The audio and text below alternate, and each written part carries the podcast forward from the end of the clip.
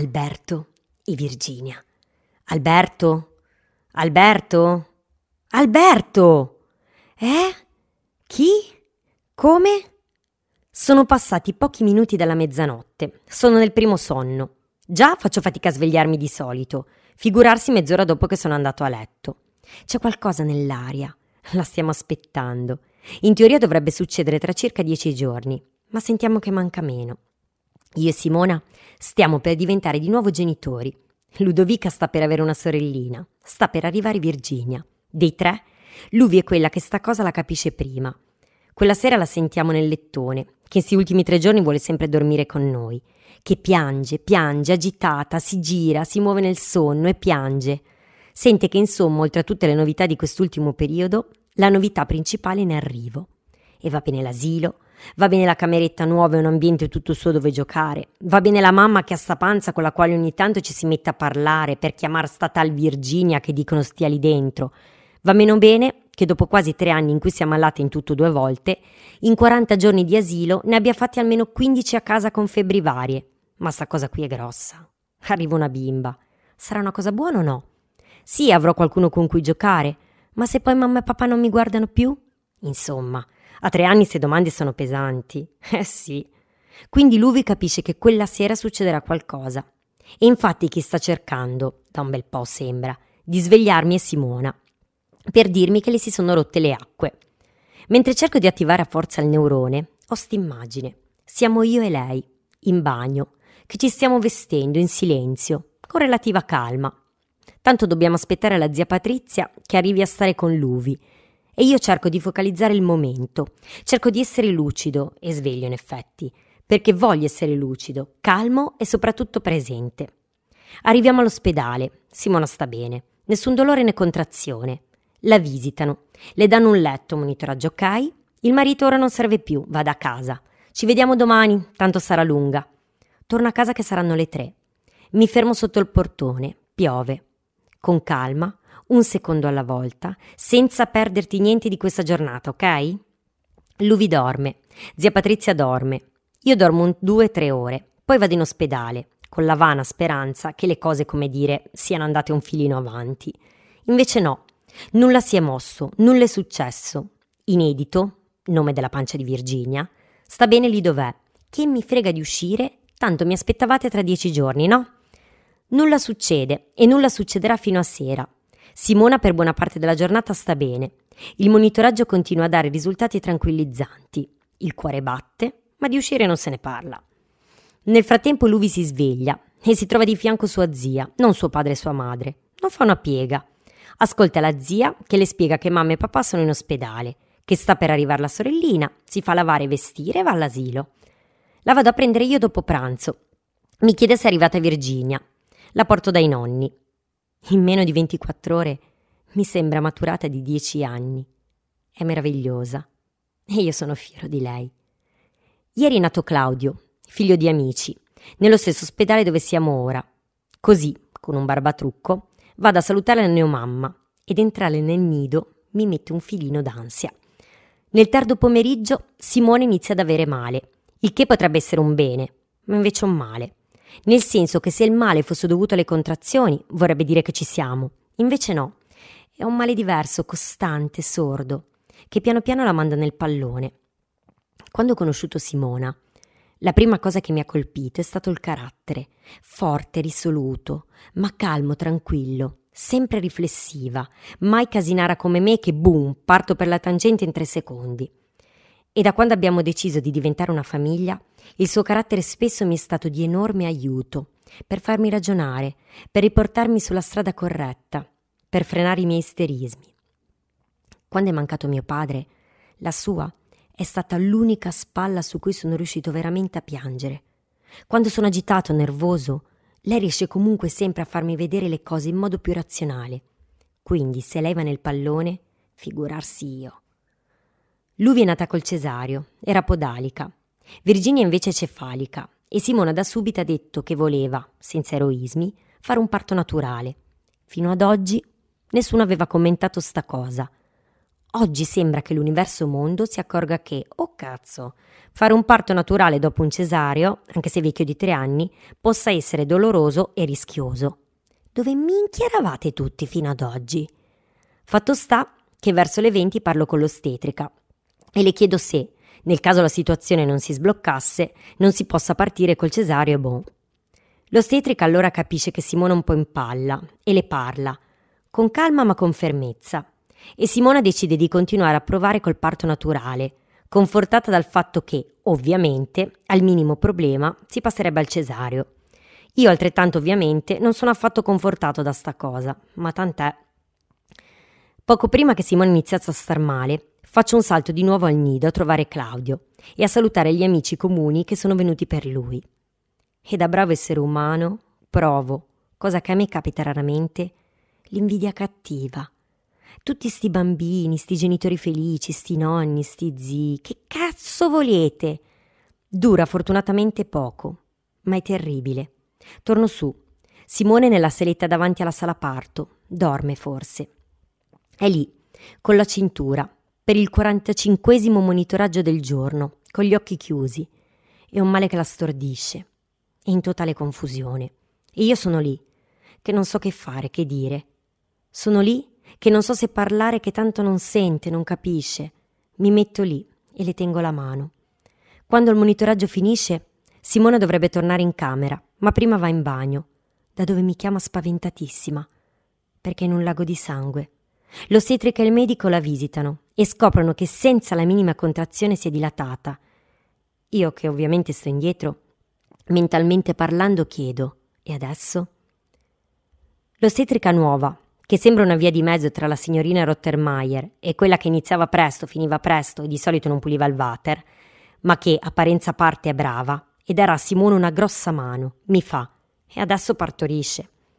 Sembra di essere a teatro, Belin. Appena dice così spuntano fuori, o forse sono io che mi accorgo della loro presenza, tre, quattro, cinque persone. Prendono Simona e la portano in sala parto. Io dietro, tipo fuffi. Ci siamo. Mi metto dietro Simona. Le tengo la mano. Il mio compitino è ricordarle di tenere gli occhi chiusi e stringerle la mano e farmi insultare, penso. Ovviamente non ricordo cosa sia successo in sala parto con molta lucidità. Ricordo che a un certo punto la Rottermeier mi fa: Si sente bene? Guardi che può sedersi. E io: No, no, grazie, sto bene. Che, scusate, voglio dire, pensa a mia moglie, no? Che cazzo vuoi? Però rispondere così a una che sta per nascere tua figlia non mi sembrava una grande idea. E l'infermiera mi fa: Si sente bene? Guardi che può sedersi. E io: No, no, grazie, sto bene. E il dottore mi fa: Si sente bene? Guardi che può sedersi. E io: No, no, grazie, sto bene. E l'ostetrica inacidita: Guardi che se sviene non abbiamo tempo per aiutarla. E io: No, no, grazie, sto bene. Che il fatto è questo. Già d'inverno la mia carnagione tende al giallino verdognolo. Mettici che ho mangiato un panino in tutto il giorno. Mettici che sono sveglio da 22 ore. Mettici quel filo d'ansia. Immagino che l'impressione che debba dare alla gente è una roba tipo Michael Jackson nel sacco dell'obitorio. Però, giuro, che sto bene, sono lucido, concentrato. Spingi, chiudi gli occhi, dai, non è difficile, posso farcela, ma mi viene il dubbio che o mi stanno prendendo per il culo, oppure tra un secondo prendo un pattone per terra. Resisto, non svengo e si va avanti. Ricordo, ricordo benissimo. Ricorderò per sempre quei minuti passati lì dentro. Ricorderò per sempre che a un certo punto mi sono accorto di non essere più solo innamorato di mia moglie, nonché madre di una quasi due figlie mie. A un certo punto, il vederla sdraiata su quel lettino, chiudere gli occhi e spingere, il coraggio, la forza e l'amore verso quel cosino che vuole uscire da lei, non so come spiegare, ma oltre all'amore era l'ammirazione, l'immensa ammirazione, la stima, il riconoscere come lei, in quanto donna, in quanto madre, avesse dentro di sé una forza che nessun uomo, figurarsi io, potrà mai sognarsi. Dai, Ninni, dai, cosa posso dire d'altro? Tieni duro, ci siamo. Belin sembra uno di quei film in cui la squadra dei nerd di basket vince, nonostante le cento sfighe, all'ultimo secondo, con la palla che va a canestro in rallenti. Ci devi credere. E i sogni non muoiono mai. E andiamo. E lei spinge, tiene gli occhi chiusi, urla, tira delle mazzate sulla schiena del dottore che automaticamente decido che non lo farò mai più arrabbiare. Sente, da quello che mi hanno detto, la soglia del dolore più alta che un essere umano possa sentire. La sente, ma soffre, ma va avanti. Noi padri, quando teniamo in braccio i nostri figli, specie all'inizio, abbiamo questa espressione idiota, perché ci mettono tra le mani sti cosini. E noi mica ci capiamo un cazzo per un bel po'. Siamo lì che li guardiamo, timorosi, che il solo guardarli possa far loro del male.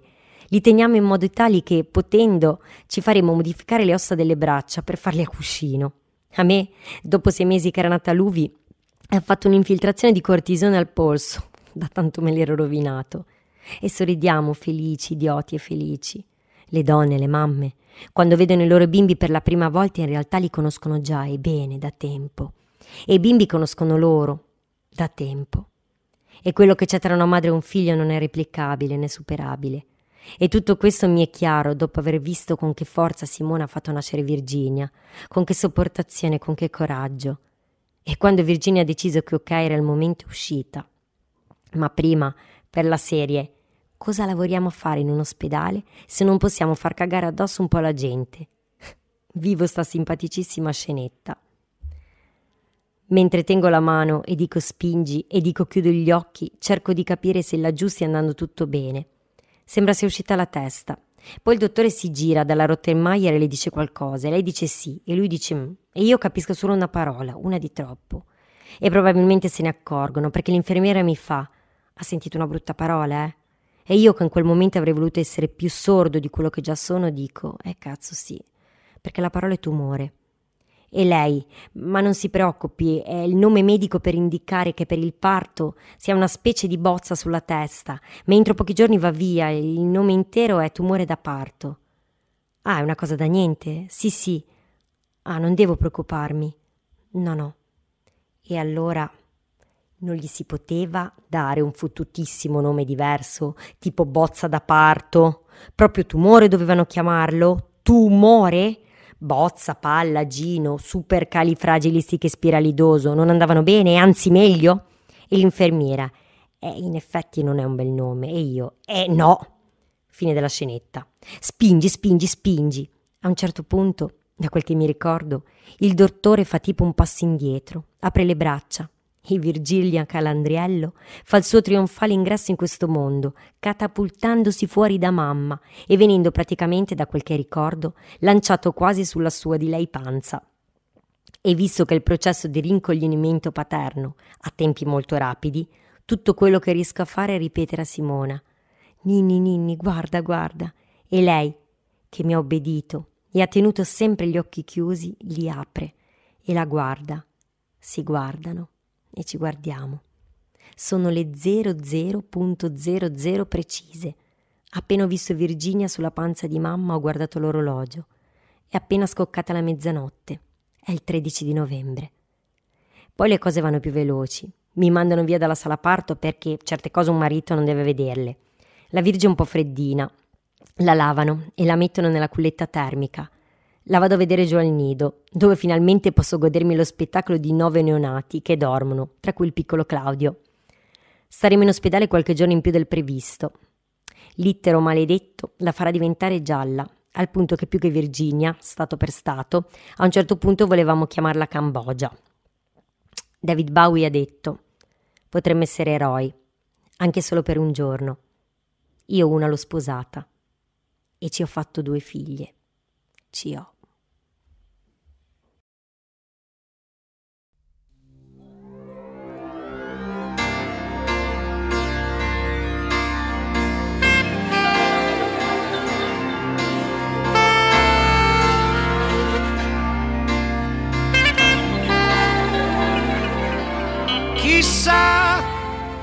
Chissà, domani su che cosa metteremo le mani.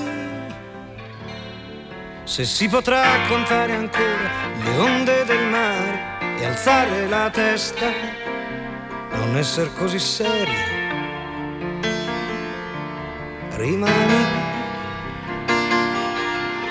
I russi, russi, gli americani. No lacrime, non fermarti fino a domani. Sarà stato forse il tuono, non mi meraviglio, è una notte di fuoco. Dove sono le tue mani? Nascerà e non avrà paura nostro figlio.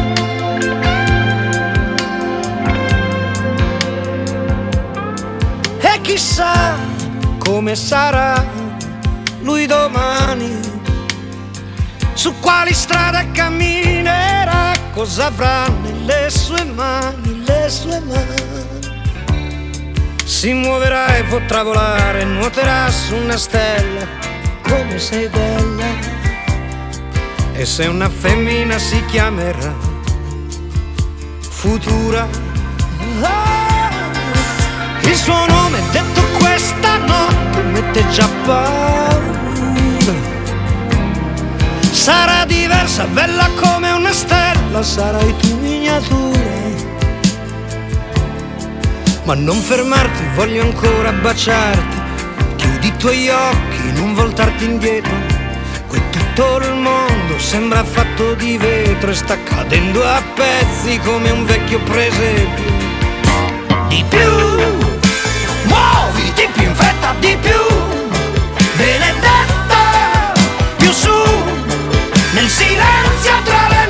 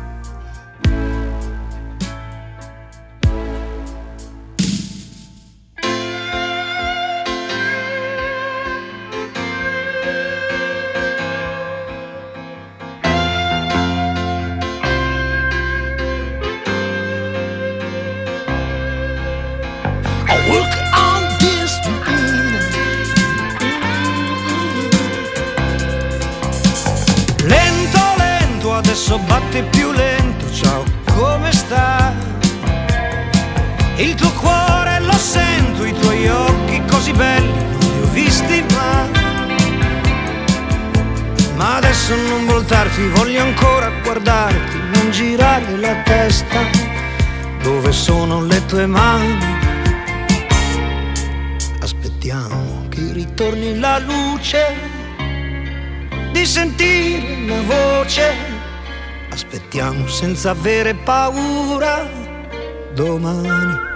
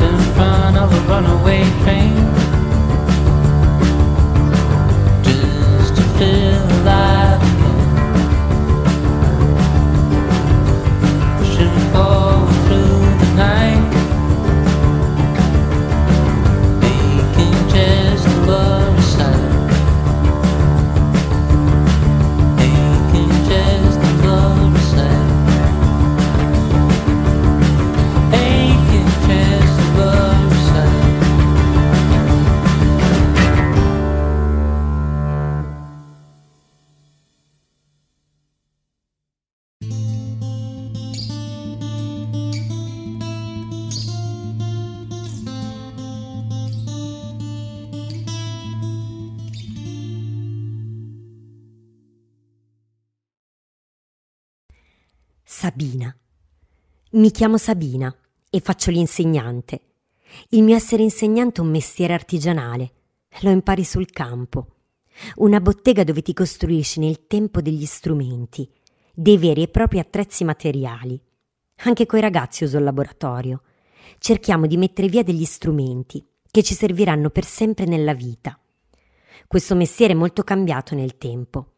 Sono cambiati i ragazzi, la società, il mondo. Comunque sia, la scuola dovrebbe sempre stare davanti, non dietro, come sta avvenendo adesso.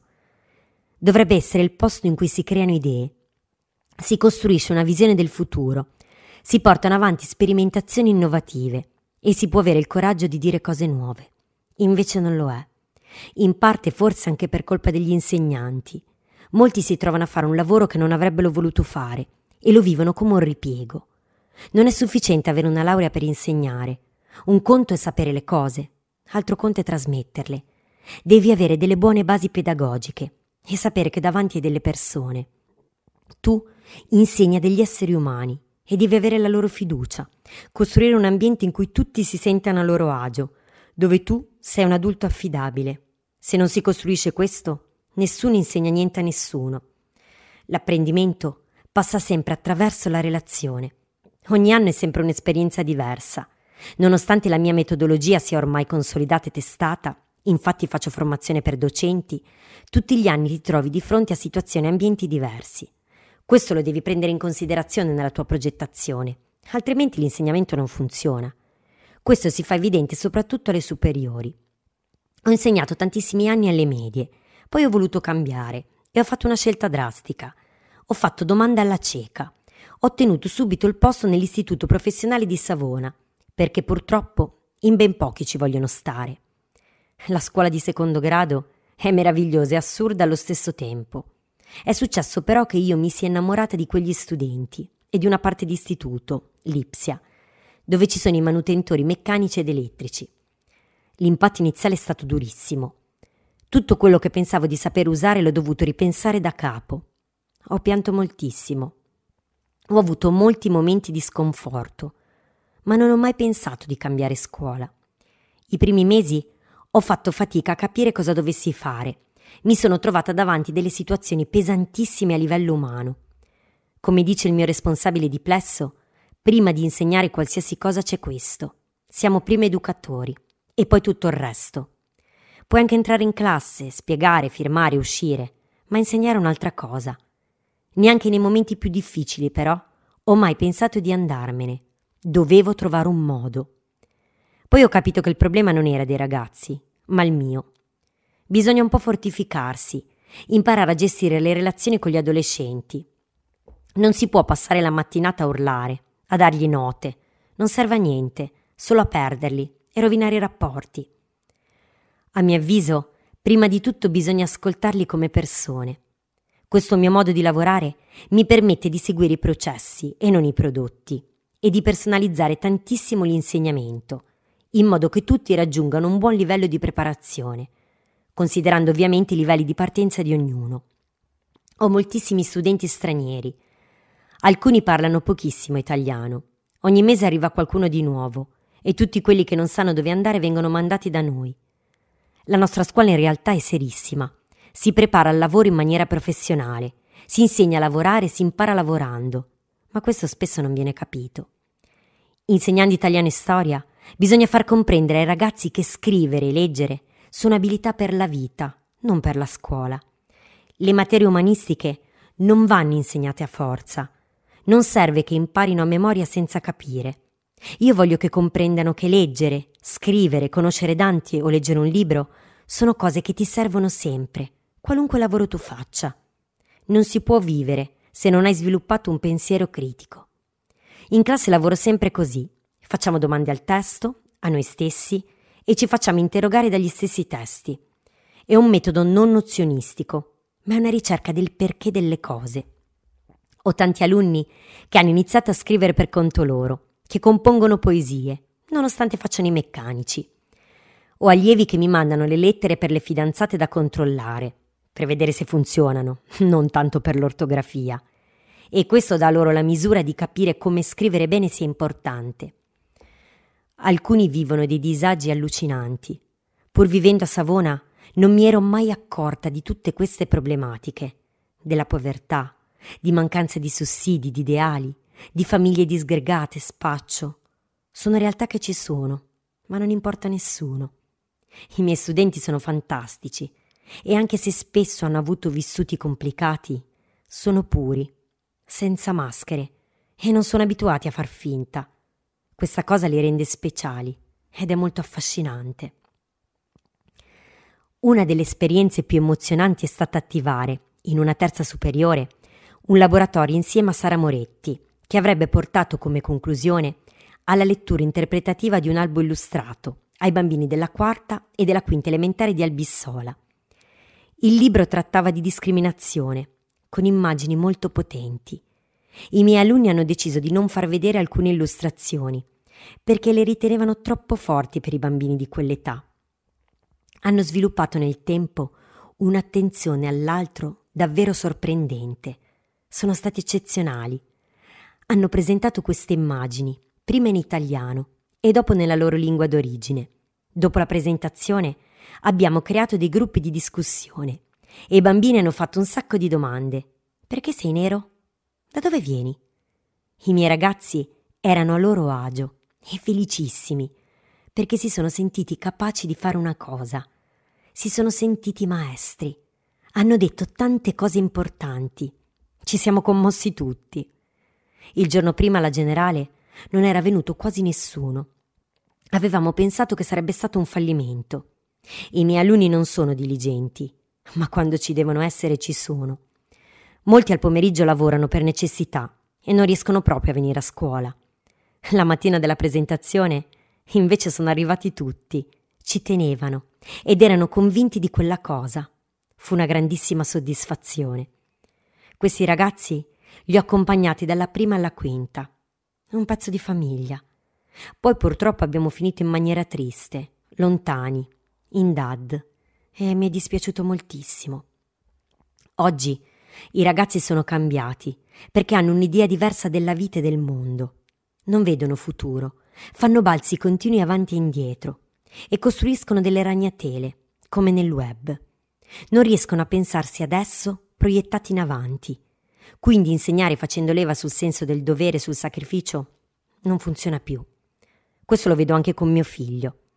La famiglia in crisi ha sostituito le regole con il niente, pensando che bastasse il voler bene. Questi ragazzi credono che il mondo si basi sul qui ed ora. Sono cresciuti con l'idea dell'onnipotenza, senza il pensare di dover far fatica e senza il voler desiderare. Non concepiscono l'idea che per ottenere una cosa ci sia un percorso. I miei migliori alunni sono spesso stranieri, perché per loro la scuola ha un grande valore, il valore dello studio come sacrificio. La famiglia ha investito su di loro e quindi sono portatori di una responsabilità. Nelle famiglie italiane non esiste più questo valore. Io mi rapporto direttamente con i ragazzi, perché nella maggior parte dei casi ho pochissimi contatti con i loro genitori. È molto difficile poi condividere coi colleghi. La scuola è un luogo di estrema solitudine per me. Ho spesso la sensazione, magari errata, di essere antipatica, noiosa, scomoda. Molti istituti professionali in Italia sono ottime scuole, di grande innovazione, con dirigenti e insegnanti capaci e che ci credono veramente. Ci devono essere tanti elementi per far funzionare questa complessa macchina.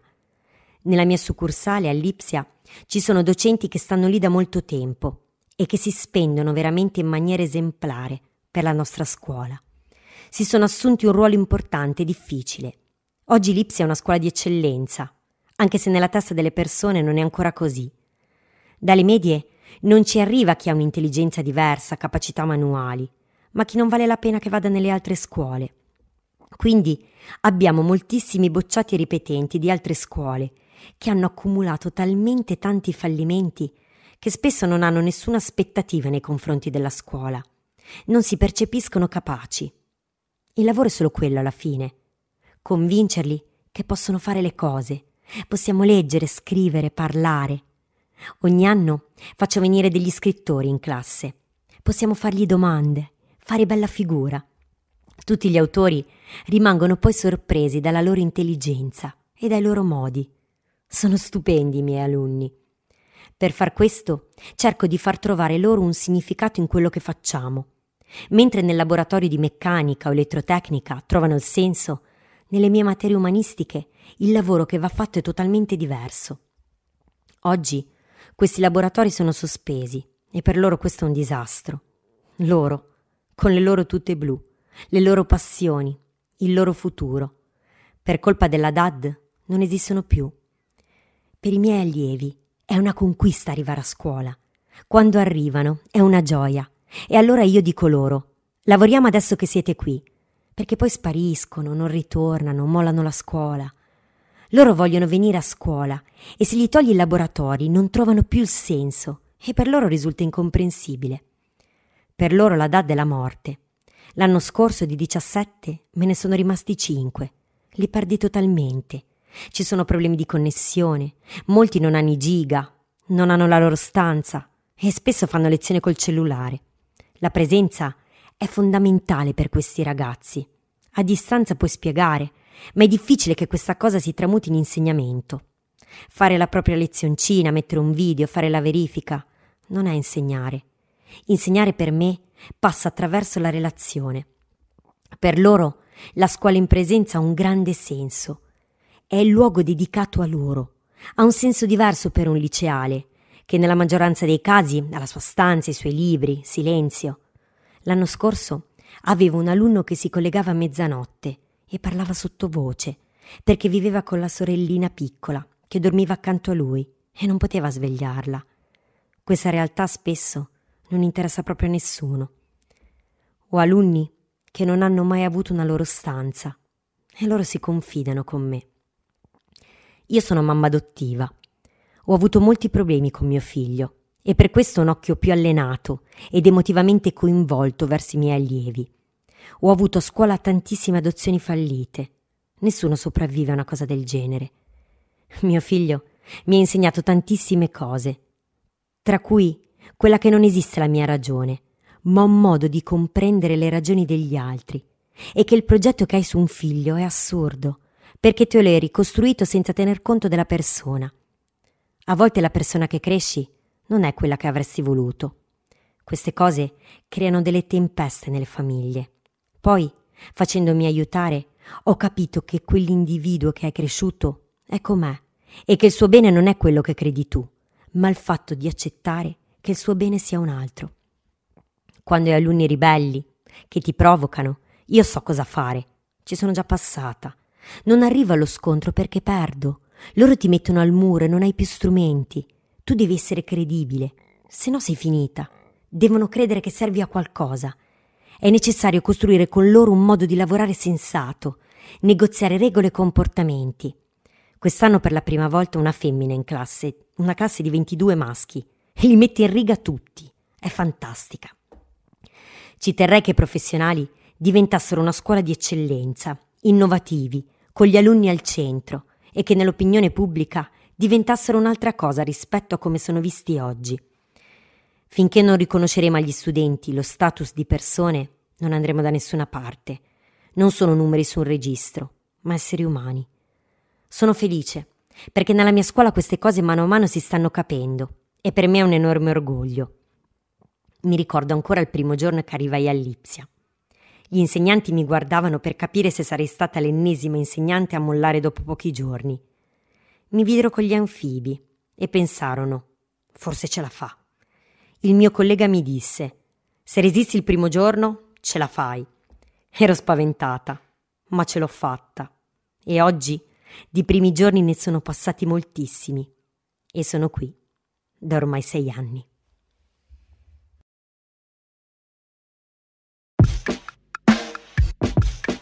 Avevo aspettative su chissà che risultati, ma erano tranelli. E mi ritrovo con le mani nei capelli.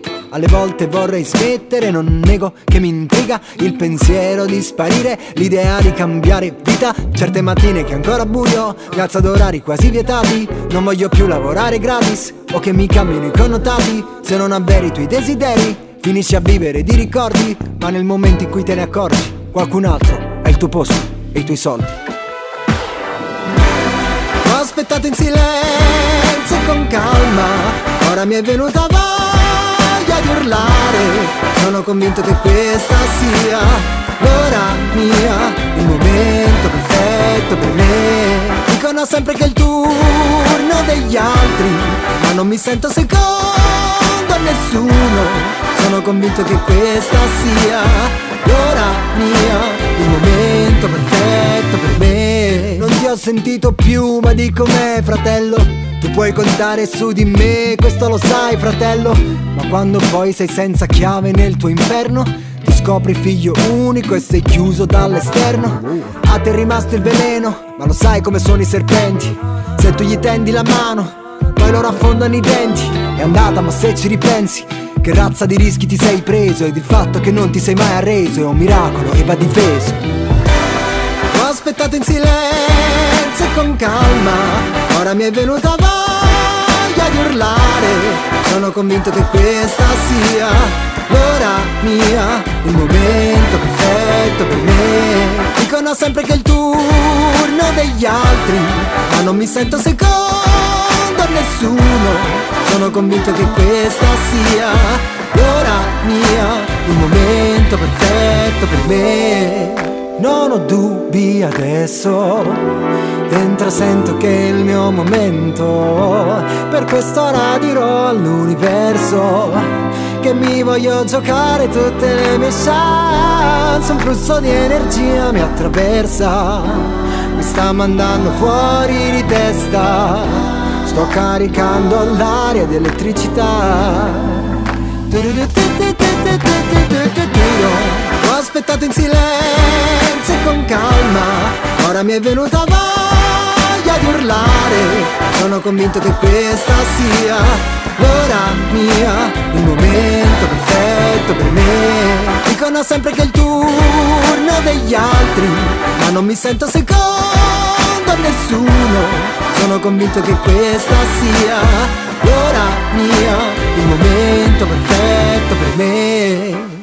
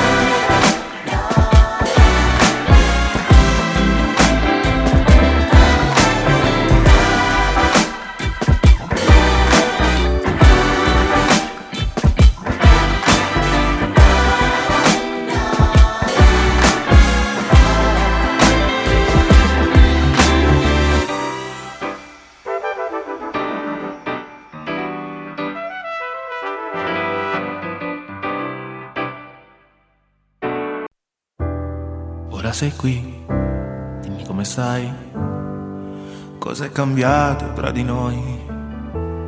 Un'altra sigaretta, un sospiro, poi quella lacrima che non ti sei concessa mai. Che sono un bambino e penso solo a divertirmi, ma posso immaginare quello che hai da dirmi, che non ti fidi di me, che non sarò mai quello che è.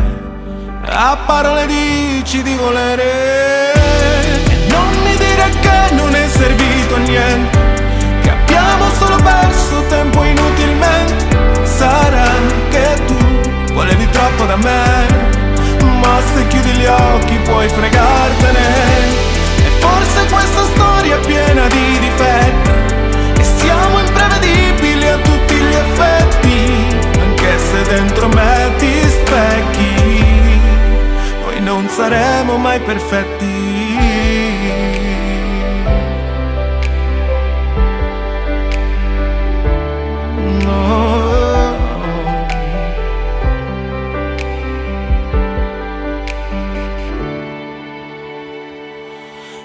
forse no, non siamo simili. E siamo fatti di strane abitudini. Io che dormo fino a tardi, tu che ti alzi sempre presto. Siamo diversi, non importa, il legame nostro è questo. Che sono un bambino e penso solo a divertirmi. Ma posso immaginare quello che hai da dirmi.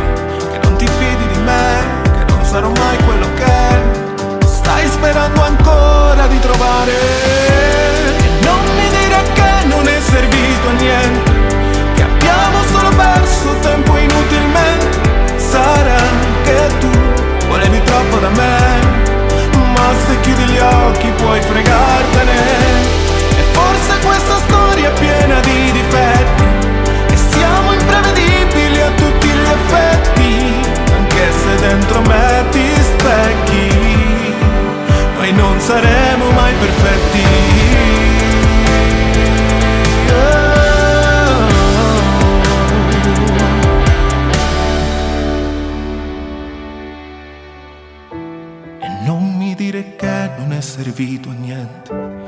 Abbiamo solo perso tempo inutilmente. Sarà che tu volevi troppo da me, ma se chiudi gli occhi puoi fregartene. E forse questa storia è piena di difetti e siamo imprevedibili a tutti gli effetti, anche se dentro me ti specchi. Noi non saremo mai perfetti